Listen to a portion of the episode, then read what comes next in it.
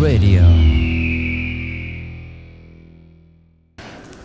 Buongiorno a tutti gli ascoltatori e le ascoltatrici di GB Radio. Eccoci pronte per un altro episodio di Radioscienza. È venuta per un'intervista esclusiva nella nostra scuola la farmacista Tu Yu Yu, che tra gli anni 50 e 80 del secolo scorso è riuscita a trovare una cura per la malaria, dopo aver isolato un principio attivo dall'artemisia. Grazie a questa sensazionale scoperta ha ricevuto il premio Nobel per la medicina e la fisiologia nel 2015. Ben arrivata, dottoressa Tuyuyu, e benvenuta nella nostra scuola. Innanzitutto la ringraziamo per la sua disponibilità. Iniziamo. Con molto piacere. Lei è sicuramente molto dedita al suo lavoro. Sapendo questo, vorremmo chiederle dove nasce il suo amore per la medicina e le scienze? Quando ero più piccola ebbi una brutta esperienza con la tubercolosi. La malattia mi costrinse in casa per due lunghi anni e per questo dovetti lasciare la scuola a 16 anni. In quei giorni trovai la motivazione necessaria per studiare medicina e curare le persone malate come me. Fui molto fortunata perché la mia famiglia mi incoraggiò. Fu così che anni dopo iniziai a studiare all'Università di Pechino. Mi piacevano molto sia gli studi della medicina tradizionale cinese sia quelli della medicina occidentale. Come ha fatto a trovare una cura per la malaria?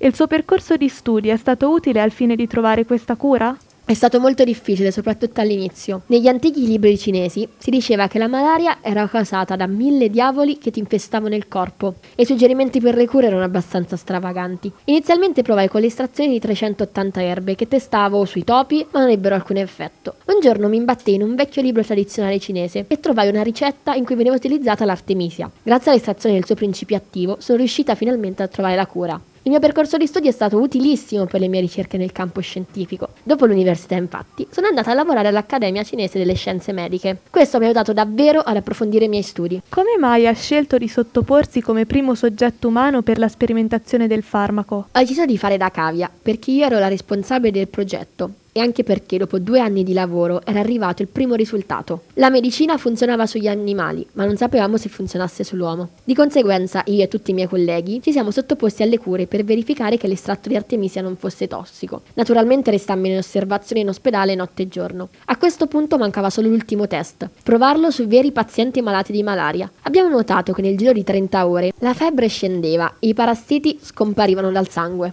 Lei ha sacrificato molto della sua vita per la ricerca, ma quali difficoltà ha incontrato? Crede che essere donna e madre ha potuto in qualche modo ostacolarla nel suo percorso? Non è stato facile, sinceramente, conciliare il mio ruolo di madre col ruolo di ricercatrice. Purtroppo dovetti lasciare entrambe le mie figlie per qualche anno, ma io ero comunque felice perché sapevo che questo mio sacrificio avrebbe salvato molte vite. Lavoravo moltissime ore nei laboratori, con pochissima aria e luce, senza neanche avere un giorno di riposo. Ogni giorno ripensavo alla mia famiglia e a quanto mi mancassero, ma nel profondo sapevo che non potevo abbandonare quei poveri bambini affetti da febbre malariche. Il pensiero che le mie figlie fossero vive in buona salute mi aiutò a portare avanti la mia missione. Potrebbe spiegarci attualmente com'è l'andamento epidemiologico a livello globale? Certo, tra il 2000 e il 2019 a livello globale i decessi per malaria sono passati da 736.000 a 409.000. Nei bambini con età inferiore a 5 anni i tassi di mortalità sono calati dall'84 al 67%.